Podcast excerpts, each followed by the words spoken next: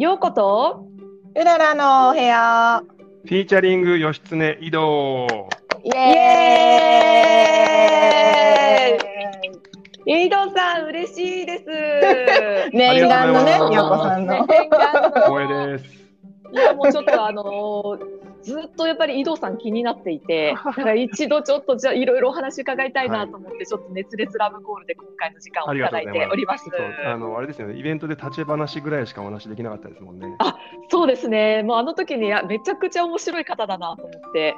あのちょっと何が面白かったのも後で聞かせてください私ね、実は今日初めましてなので。そうですね、うん、いやちょっと井戸さんの魅力を今日はあぶり出していきたいなと思ってますのではい、お願いします。ぜひよろしくお願いします、はい、じゃあちょっと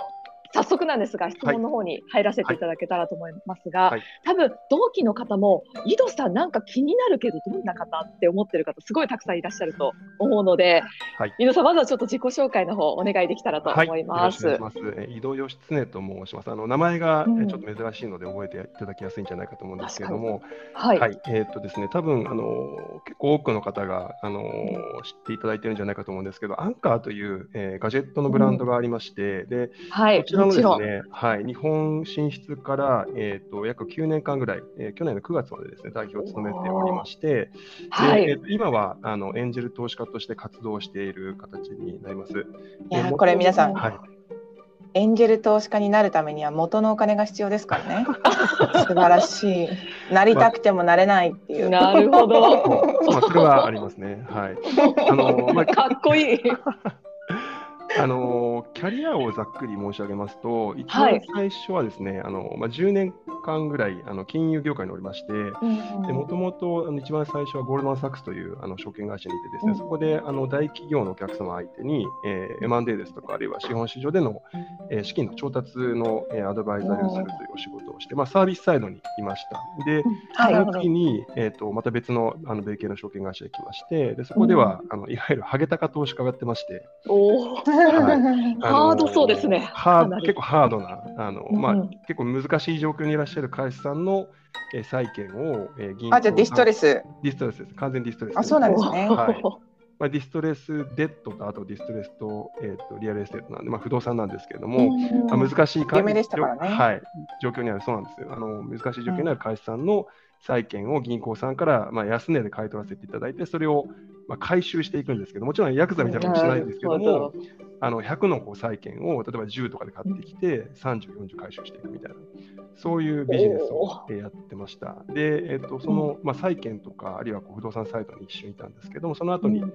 さん社目にですね、あの米系 の, あのいわゆるプライベートエクイティファンドという業態があるんですけれども、そこであの、まあ、世界中の大きな機関投資家のお金を集めて、で日本企業に投資をしていくっていうチームにいまして、であのおもちゃ会社のタカラトミーさんとかそういうところにこうあの丸ごと買収ではないんですけれども、ある程度のステークを持たせていただいて、あの事業にも入らせていただいていたりとか、あるいはあのちょっと苦境に陥っている会社さんにこう資本を注入して、まあ、立て直し並びにこう、まあ、事業の再構築みたいなことをして、えー、よん、ごねんでエグジットするというようなビジネスをやらせていただいてました。で、えーと、金融業界の最後のキャリアになるんですけれども、うん、あのよん社目にですね、えー、あ, あるすごくお金持ちな一族がいまして、渋谷区の方に、うん、江戸時代から続いている結構名前のある一族なんですけどはい、こちらがあの、まあ、非常にこう土地をたくさん持ってらっしゃって、うん、渋谷区にで、まあ、あの数百億規模のお金を持ってらっしゃるんですけど、その一族の資産管理版みたいなことを先輩と一緒にチームで、はい、それって、はい、あれですか、あのドラマとかになってるあの一族ですか？はい、えー、といやドラマとかにはなってないと思われますが、あの、まあ、明治政府早々期に結構重要な役割をした方がご先祖、おー、はい、という一族がいまして、でその方 の,、うん、あの資産をチームで、まあ、よん、ごにんのチームであの管理をするというか増やしていくっていう、まあ、な何でもする、増やすために何でもするというチームでやってまして、まあ、いわゆるあのあの米欧米だとファミリーオフィスっていうに言われることが多いんですけれども、ええ、はい、あの資産をまあ全てこう管理して、それをこうあの子孫にこう引き継いでいくためにまあ守り、えー、増やすみたいなことを戦略書いて、うん、実際実行もして、えー、投資先は例えばこう、まあ、そんなに大きな会社じゃないんですけど、アパレル会社を丸ごと買収して、それをこうリストラクチャリングして、まあ、将来的に買収するみたいなことも含めてやる、まあ、マイクロファンドみたいなことやってまして、ええはい、それをさんねんぐらいやって、合計でもじゅうねんぐらい金融の業界にいたというキャリアが前半でして、で後半は、はい、あのさっきちょっと言ったんですが、アンカーをまあじゅうねん近くやらせていただいて、事業サイドにいて、えーまあ、外資系の、まあ、あのハードウェアメーカーの日本進出を助けて、それを成長させることをずっとやってきたというようなキャリアでございます。すごいですね。もう前半だけでものすごく濃すぎて一生分ぐらいあるぐらいの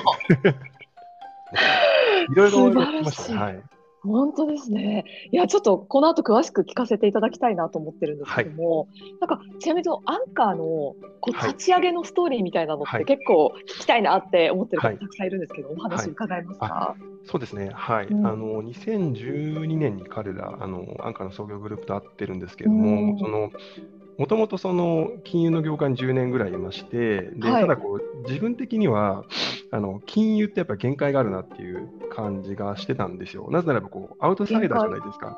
はい、あの エムアンドエー とかのお世話してても結局その最終的に実行されるのは確かに手を動かせないっていう、うん、手はめちゃめちゃ動かすんですよ。投資銀行なのでもうめちゃめちゃ、はい、まあでもいわゆる虚業ですからね。なるほどなるほど。結局その、うん、あのお客様サイドが エムアンドエー をしてでその、うん、一緒になってそれから事業をこう向こうじゅうねんにじゅうねんやっていくのはお客様で、あの投資銀行は案件が終わったら一回引いてしまう立場でまた次の案件次の案件というプロジェクトベースで動けるので、うん、あのそこにちょっとこう限界といいますか、あの事業サイドもちょっとやりたいなっていう気持ちがだんだんと金融業界に行ったと強くなってきたんですけど、はい、自分はあのエンジニアでもないですし、あの、はい、まあ、そのソフトウェアエンジニアでもないしハードウェアエンジニアでもないし何かこう、うん、ブライトなアイデアがあるわけではないので、こう自分でゼロから起業するのは無理だっていうふうに思ってたんですよ。お苦手なセルフトークだったかもしれないですけど、はい、なるほどかもしれないですね、はい、まあそこはかもしれないですけど、はい、あのー、なのでその海外のイケてるこれから伸びそうなブランドを日本に持ってくるっていうことが多分自分が戦うあの一番こうあの生存可能性の高い戦略じゃないかというふうに思って、なのであのじゃあ何するかっていうとめちゃめちゃ小さいこうルイ・ヴィトンもヘネシーみたいなこうミニ商社を作ろうと思ったんですね、はい、で、えー、その中でいくつかこう海外に行けてるブランド、うんうん、そのインダストリーは何でもよかったんですけど別にガジェットじゃな、はい、である人ないし、あのフードでもいいし、うん、アパレルでもよかったんですけど、その商社を作ろうと思って箱を作っていろいろこう当たり始めたんですよ、うん、リサーチをしてで声掛けをして、いやあのこのブランドの日本代理店やりたいんだけどとか、うん、あの日本支社作るよっていう持ち掛けをいろんな会社にしてる中で、うん、一番最初に返事くれたのがアンカーだったんですよ。はあ、ダイレクトにコンタクトを取ってたんですね。そうです、はい、もうあの完全コールドコールで、うん、あの普通にこうあのホールセールアットアンカーみたいなところからメール送って全然もともと仕事で知り合いだったとかじゃなくて普通にホールセールから連絡してで、まあ、一応こうあのなぜこう自分があなたにコンタクトしたかっていうこう、まあ、いちまい紙みたいなやつはメモを送ってですね、うん、はい、こうあの こ, こっちにコンタクトしたくなるような感じのこうフックはかけておいたんですけど、はい、こういう経歴のものでこういうことができると思うし御社の日本での戦略こうじゃないですかみたいな簡単なメモを書いて、なるほど、であの続きが知りたければこちらみたいな感じでえ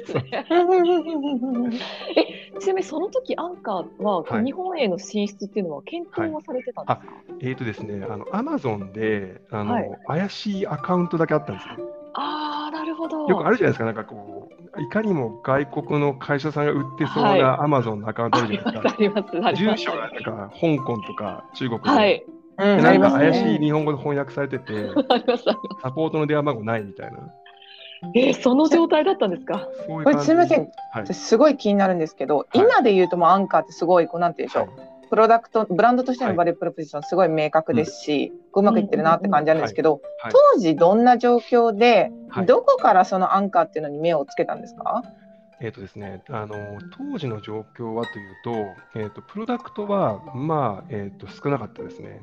モバイルバッテリーしかなかったです、うん、ほぼ。あ、そうですか。なるほど。取り寄せてみたんですけど、まあ、うん、物はいいなと。で、ただ、すごく今みたいに専念されてるわけでもちろんないですし、うんうん、ただその、いいなと思ったのは、そのオファーしてる価格と、あと品質、うん、機能性のバランスがすごく良くて、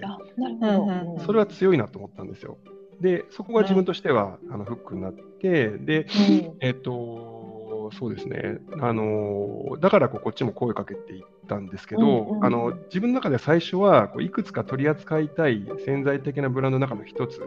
て位置づけでしかなかったんですね、うんうんですけども、ちょっとこの後あのお話続いていくと思うんですけど、あの創業者と会うところから結構自分の中でモードが変わっていって、はい、いくつかあの取り扱いブランドの人じゃなくてもうなんかにコミットしようってなっていったんですね。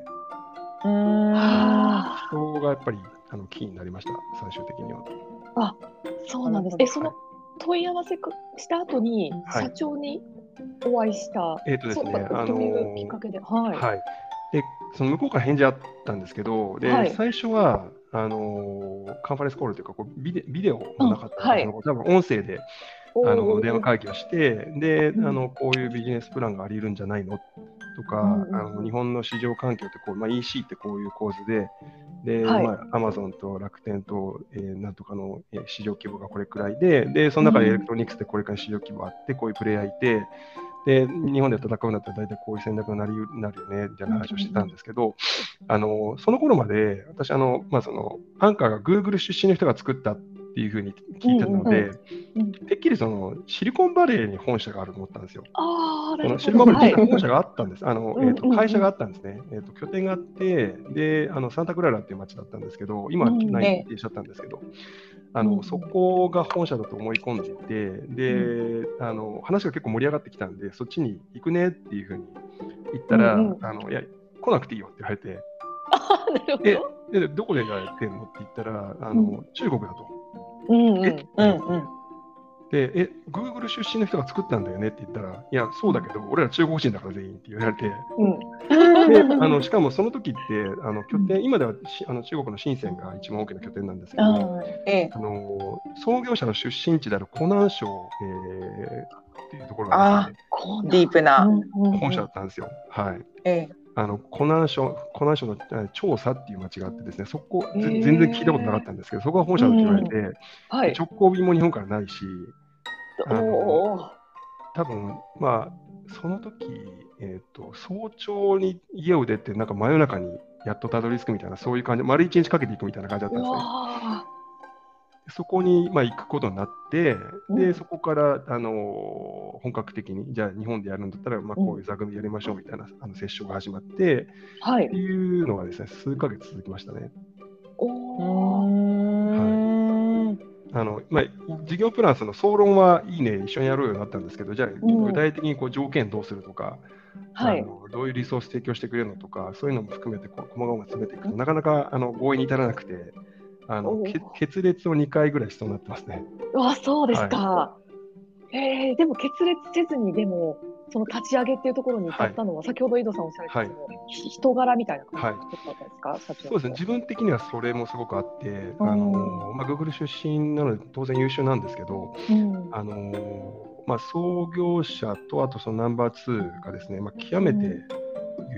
そのまあ、自分がこう金融の世界で出会ってきた、うん人たちと比較してもというか、まあ、またちょっと優秀さの軸は違うんですけど、うん、あの優秀さの絶対値がすごく大きいなというふうに思ったのがまずいってんあるんですよ。でそれプラス、はい、そのアングルですねその産業をどう見てるかっていう視点が非常にこう切れ味が鋭いというかどういう視点だったんですか？はい、あのですね、まあ、今でこそ ディーツーシー って言葉ってかなりあの、うん、ええ、持ってるじゃないですか。で、ディーツーシー 的なものの見方はすごく十数年前からしていて、まあ、確かにそうですね、アンカーって先駆け的なとこありますよね。はい、中国のこうドロップシッピングモデルの一番先にうまくいった、はい、こうバーンって跳ねた感じですね。そうなんですよね。そうでただその、うん、ドロップシッピング的なモデルではあるんですけど、そ, それってこう表層的なその形の話でしかなくて、うん、なんでその ディーツーシー 的なモデルが長期的にワークするのかっていうところもその当時からかなりクリアに見抜いていてですね。でだからあのじゃあどのような組織を構築してどういった機能とかエクスパティーズを組織内にあの蓄積していかなければいけないのかっていうところもその時に答えを持ってたんですよ、彼は。へー。これは行くなと、これは絶対行くなと思ってですね、まあ、あのどこまで行くかっていうのは分からないんですけど、多分その新しいメーカーのあり方がこれから確立されるとしたら、多分彼らはそのこう一翼を担う存在になるなってことを自分は思ったので、うんうんうんいっしゅうかん滞在して最初話をしてですね、いろいろこう、うん、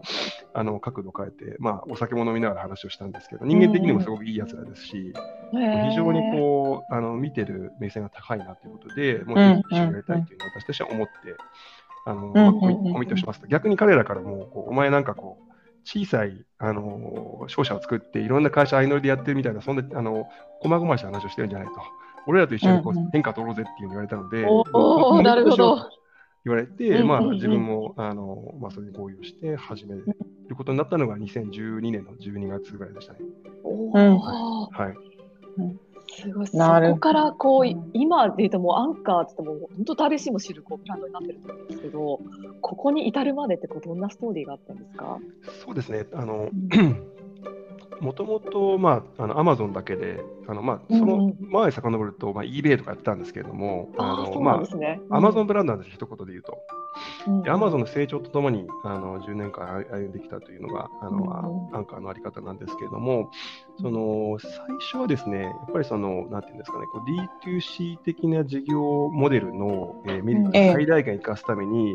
やっぱりこうオンラインにかなりフォーカスしたんですよ。うんうんうん、で全リソースを Amazon に集中投下したといっても過言ではなくて、まあ、日本では特にそうなんですけれども、あのー、やっぱりこう量販店もとか ジーエムエス もとか、あるいはこう、うんうん、テレビ通販もとか、いろんなこうチャンネルの分散するとリソースがあの、まあえー、えーと、せなんていうんですかね、戦線がこうか拡大してしまって、うんえー、勝ち抜けなかったので、えーっとまあ、ランチェスターの第二法則じゃないんですけど、弱者の戦略なんですよね。そのワンチャンネル、うん、ワンプロダクトで勝ち抜く、絶対的な位置になるってことを、あの、うんまあ、ユーエス でも多分最初期はそうだったと思うし、うんうん、日本でも初期はそのことをすごく意識してやったんですよ。でそこで絶対的な、えー、地位を確立できてな、できたんであれば、多分そこで獲得した顧客のレピュテーションとか、うんえーうんうん、をレバレッジして他の領域に進出していくのは比較的容易になるという仮説があったので、なるほど、そこに最初はいちにねんぐらいは相当集中しましたね。これ、うん、アンカーさんが当時想定されていたコアなユーザー層ってどの辺にあったんですか？はいはいえーとですね、あのー、やはり、えーとまあ、使っ最終的にそのえー、とエブリバディーズプロダクトなわけなんですけど、うん、あの充電しない人いないじゃないですか、えー、今この世の中で、うんうん、なんですけど、ね、やっぱりその初期獲得するべき支持はやっぱりそのガジェットラバーというか、うんうんうん、あのヘビーに、えー、最先端のプロダクトをどんどん自分で買って試していく方々の支持を得ることはすごく、えー、注力してましたね。まあ、アーリーアダプターというか、アダプターみたいな、うん、特にね、レビューとか残してもらうためには一番アーリーアダプター有用ですもんね。はいはい、そうですね。で、まあ、イノベーター、うん、まあそうですね、アーリーアダプターですね、やっぱり一番フォーカスしたのは。なるほど。なんかこういけるなと思った段階がいくつかあると思いますし、はいはい、こう逆にもうちょっとやめてやるみたいな、さっきおっしゃってたにかいあるとおっしゃってましたけど、はい、なんかこう、はい始められてから、まあ数はい、にひゃくおくや数百億になられるまでのこう、はい、奇跡で、はい、マイルストーンをちょっと説明してもらえるととっても嬉しいです。はい、そうですね、えーとまあ、いけるなっていうふうに最初に手応え得たのは、モバイルバッテリーが Amazon 日本の Amazon でいちいになった時ですかね。いつぐらいですか？はいえー、とそれがにせんじゅうよねんだったかな、にせんじゅうねんに、うんうん、あのにきめぐらいの時にいちい取ってます。うんうんうん、でその時先行するブランドさんがあの日本のメーカーでいたんですけれども、うんうんまあ、それをあのー、倒すことができたんですよ。で、うんうんうんえー、となかなか、なかなかその、あのー、正攻法で言っても勝てなかったので、その、うん、まあなんて言いましょう、ここ Amazon をうまく活用することのギアを上げたって感じですかね。具体的に言うと、うんうんうん、こう Amazon が、えー、とモバイルバッテリーというカテゴリーをそのにせんじゅうさんねん、にせんじゅうねん当初伸ばしていきたいと、うん、成長カテゴリーであるというようにこう捉え直して、えーでうんうん、その強いプロダクトとか強いブランドをすごく求めてたんですね。はい、その波にこう乗りまして、で、えーと、Amazon の取引形態がふたつあるんですけれども、Amazon 上で自分で売るという形態と、うん、Amazon に卸すという形態があるんですけど、そうですね、確かに。はい、で、そのふたつめの形態をうまく活用して、えーとうん、一部の強い製品だけをそちらの形態に、えー、移行したんですよ。で、それってリスクあることで、うん、あの価格のコントロール権を手放すことと同値なので、うん、あの怖いんですけど、うん、ただ、えーと、おそらくあのすごくこうアマゾンが、えー、そのカテゴリーを伸ばしたいので、まあ、サブシダイズというか補助金みたいなのもいっぱい出してたので、それを活用して値段をガツッとこうアマゾンと協調して下げたんですよ。うんうんうん、で、えーと、それで売り上げ爆増して、まあ、アマゾンももちろんあの儲かるから嬉しいですし、カテゴリーが伸びますし、うん、でうちもその、えー、いちいのランキングを取れ、ランクを取れるので、うん、ここで、あのー、一つ一番最初の大きなマイルストーンがあったかなという思いますね。それでこうあのバッテリーといえばアンカー、アンカーといえばバッテリーっていう、あの、まあ、顧客のその認知を、えー、取れたっていうのがあります。はい。で、やっぱりこう数が売れるので、こう提供する顧客体制体験のこう、まあ、機会も増えるじゃないですか。で、うん、あの 同, 同時並行でこうサポートもすごい力入れてたので、はい、なんかアンカーっていう名前はよくわかんないけれども、なんか Amazon で一番売れてるランキングいちいのあのバッテリーとか、えーサポートめっちゃいいらしいよ、うん、だから買っても、まあ、心配ないらしいよってい う, こう顧客の認知をそこですごく核の部分を形成できたっていうのがすごく大きなマイルストーンでしたね。逆にこう、はいはい、どうぞどうぞ。やめようと思った瞬間とか、もうこれダメだと思った瞬間っていつだったんですか？えー、やめようとは思わなかったですけど、えーとうん、そうですね、えー、やばいなと思った瞬間はいくつかあって、えーとうんうん、ちょっとこれあのまあ、どっちかというとオフレコしたいんですけど、まあ、多分 ぼ, ぼ, やぼやかして言うと、えーとうん、なんていうんですかね、あのアンカーとしてはこう法令を極めてこう重視して、えーとうん、きちんとやってたつもりなんですけれども、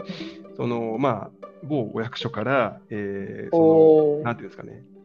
簡単に言うとそのアンカーが、えー、そのプロダクトをなんていうのかな、えーまあ、特定の法律に服しなければいけない製品が多いんですけど、その法律を守りすぎだって言われたんですよ。簡単に言うと守りすぎ、守りすぎ、はい、守りすぎてそこまで、うんえー、と認証とかを取ったりする必要がないとか、認証取りましたっていうマークをつけておく必要がないのに、うんえー、とつけていると過剰広告みたいになっちゃってるみたいな意味ですかね。そうそうそうそう、だから、えーと、それはあのそれはついているものは過去売ったものも含めて、まあ、回収しなさいみたいなことを言われかけたことがあって、えー、それは景品なんたら法みたいなやつですか？えーとね、違いますね。あの、まあ、電気用品安全法なんですけど、えーはい、であの な, なんだそのお客様に対してこう害を な, なしてないんですけれども、むしろこう、うんうんうん、あの法律で求められる以上の検査をしてそれを通しましたよっていうことをマークにしてつけたんですけど、うんうん、それがこうあの厳密な法律の運用にのっとってないということで、えー、そうなんですね、回収せよと言われかけたことがあって、それが多分、まあ、最大のピンチの一つですかね。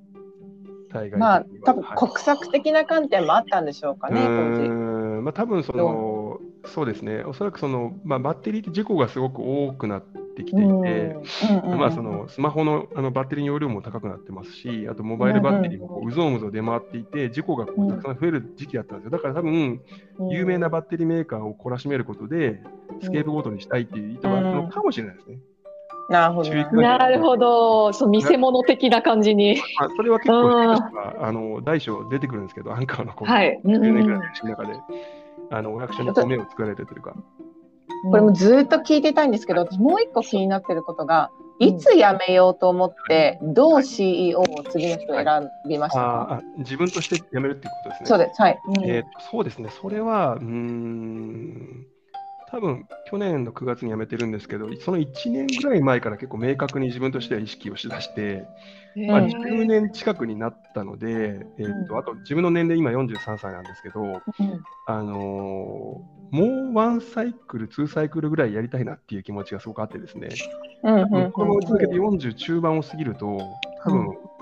できなくなっちゃうんじゃないかっていう、ええええ恐怖心みたいなものがやっぱりあって、うんうん、で、まあ、あの事業も今すごくうまくいってますし、まあ、更新も育ってきてるので、うんうん、今 シーイーオー やってるものもにせんじゅうよねんからずっと一緒にやってたんですけど、うんうん、非常に力のある人物なので、あの、まあ、任せられるなと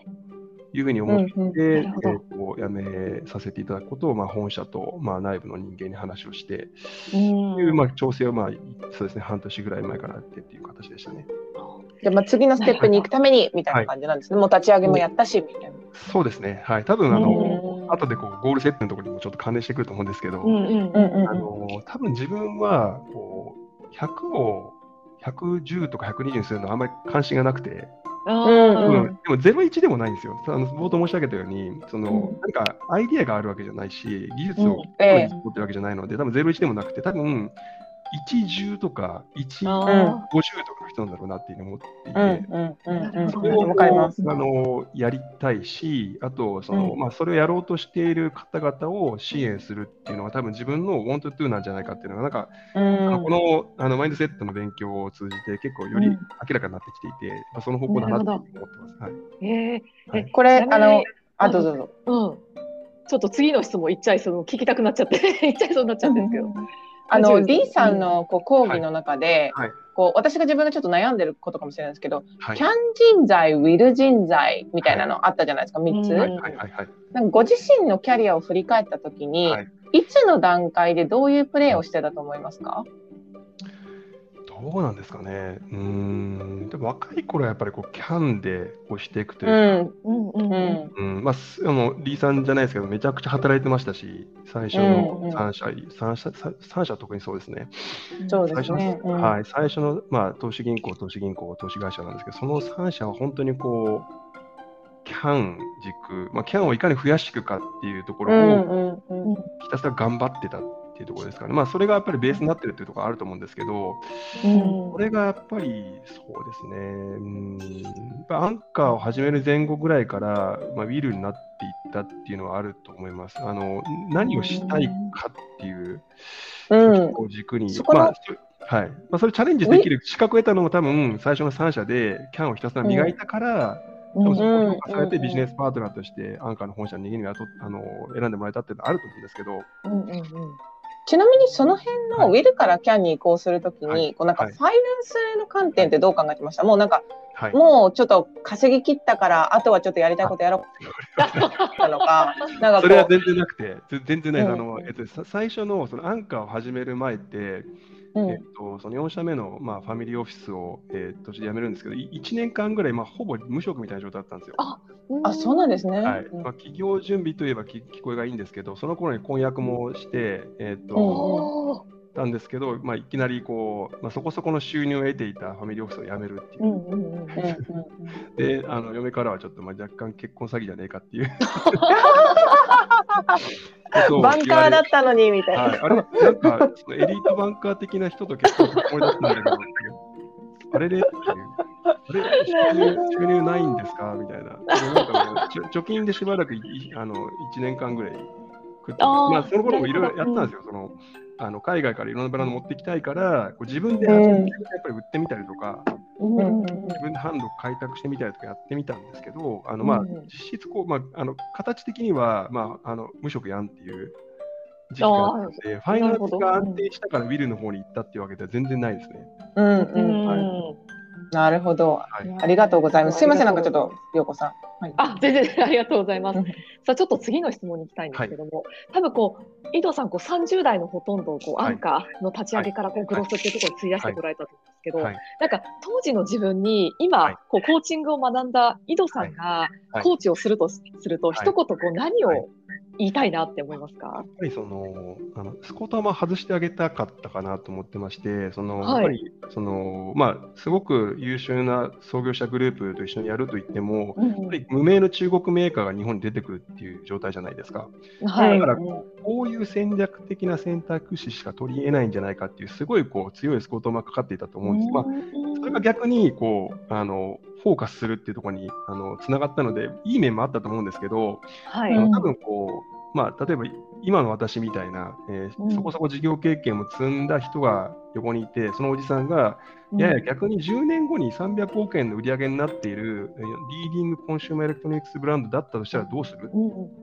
ていうふうに言ってくれたら、うん、もっと早く成長したかもしれないしもっと伸びたかもしれないなっていう思いますね。うんうん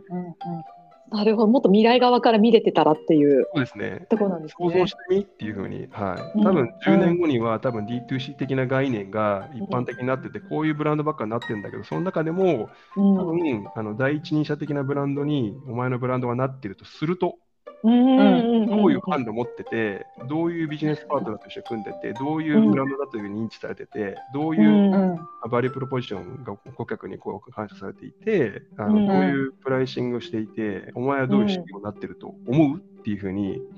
言ってくれたらなんかすごく楽だったかもしれないなと思います。うんうんうんうんうん、いやーなるほど。ちょっと今から当時の井戸さんに聞かせてあげたい。井戸よんじゅうさんさいがボーボーボーってきて、なんか本当に、ね、あのドラえもんの世界 10, じゅう坪ぐらいのオフィスの中に、ね、現れて、うんうん、アドバイスしてくれたら嬉しかっただろうなと思いますね。ちなみにこれ今コーチの対象に井戸さんがされてる方ってまさにそういうなんかじゅうねんまえの自分みたいな感じの人なんですか？えーと、そうですね、今そのモニターセッションいろいろやらせていただいてるんですけど、結構その、うん、まあ投資をしてる先とか、あるいはこういうことになりそうとか、うんうん、まあ、個人的にあの紹介していただいた方とか、やっぱり起業家とか事業家の方が多い。あただ、まあうん、あの勉強の意味で全然違うカテゴリーの方ともやらせていただいているので、まあ、例えばあの公務員とか。あはい、なるほど。そうですね、面白い、うん、めちゃくちゃ面白い。いや、もっとちょっと聞きたいんですが、ちょっとお時間も近づいてきたので、はい、ちょっと最後の質問にしたいなと思います、はいはい、あの井戸さんの今のこう仕事のゴールって何ですか？はいはい、そうですね、あのちょっと今までお話ししてきたこととも関連するんですけれども、うん、そのまあ事業経験を有する投資家として、えーうんまあ、あの事業の早々期、多分、まあ、資金調達の文脈でいうとシードとかアーリーステージ、まあ、シリーズ A とか B ぐらいまでの起業家さんに対して、まあ、その事業のこう成長の天井値を更新するような、えー、後押しをすることをひたすらやっていきたいなというふうに思ってまして、うんまあ、それでこう、はい、なんだろう、まあ、日本だけじゃなくて世界一、えー、そういうことができるようになりたいなというふうに思います。素晴らしい。これはもう会社でやられるイメージなんですか？個人で動かれるイメージですか？えーとー今のところ個人というイメージが強いんですけれども、じゃあそれを拡張していって、うんうんえーとまあ、チームとか法人でやった方がそのインパクト出せるんだったら、うんうん、その方を選択すればいいかなと思うんですけど、えー、ただあのやっぱりこう今コーチング技術勉強してて、うんうん、その個人対個人でこう与えられるインパクトってすごく大きいなと思ってるし、うんうんうん、あのまあ個人そうですね、まあ、できる限り今個人でやっていこうかなとは思いますね。なるほど、はい、ありがとうございます。どうですか、よこさん。いやー、ちょっといろいろお話が聞けて、もうただただ感無量っていう感じで、いい嬉しいな。めちゃめちゃ悩みがね、ですけど、あのはい、なるほど。じゃあこのよこさんの感無量感をぜひアフター会でこう話して話していただきたいと私としては思っておりますので、引き続きそうです。アフターオフ会やりたいですね。ありがとうございます。あの改めて本当に今日お忙しい中ありがとうございました。ちょっとじゃあまたあのお会いできる機会を楽しみにしてます。はい、お願いします。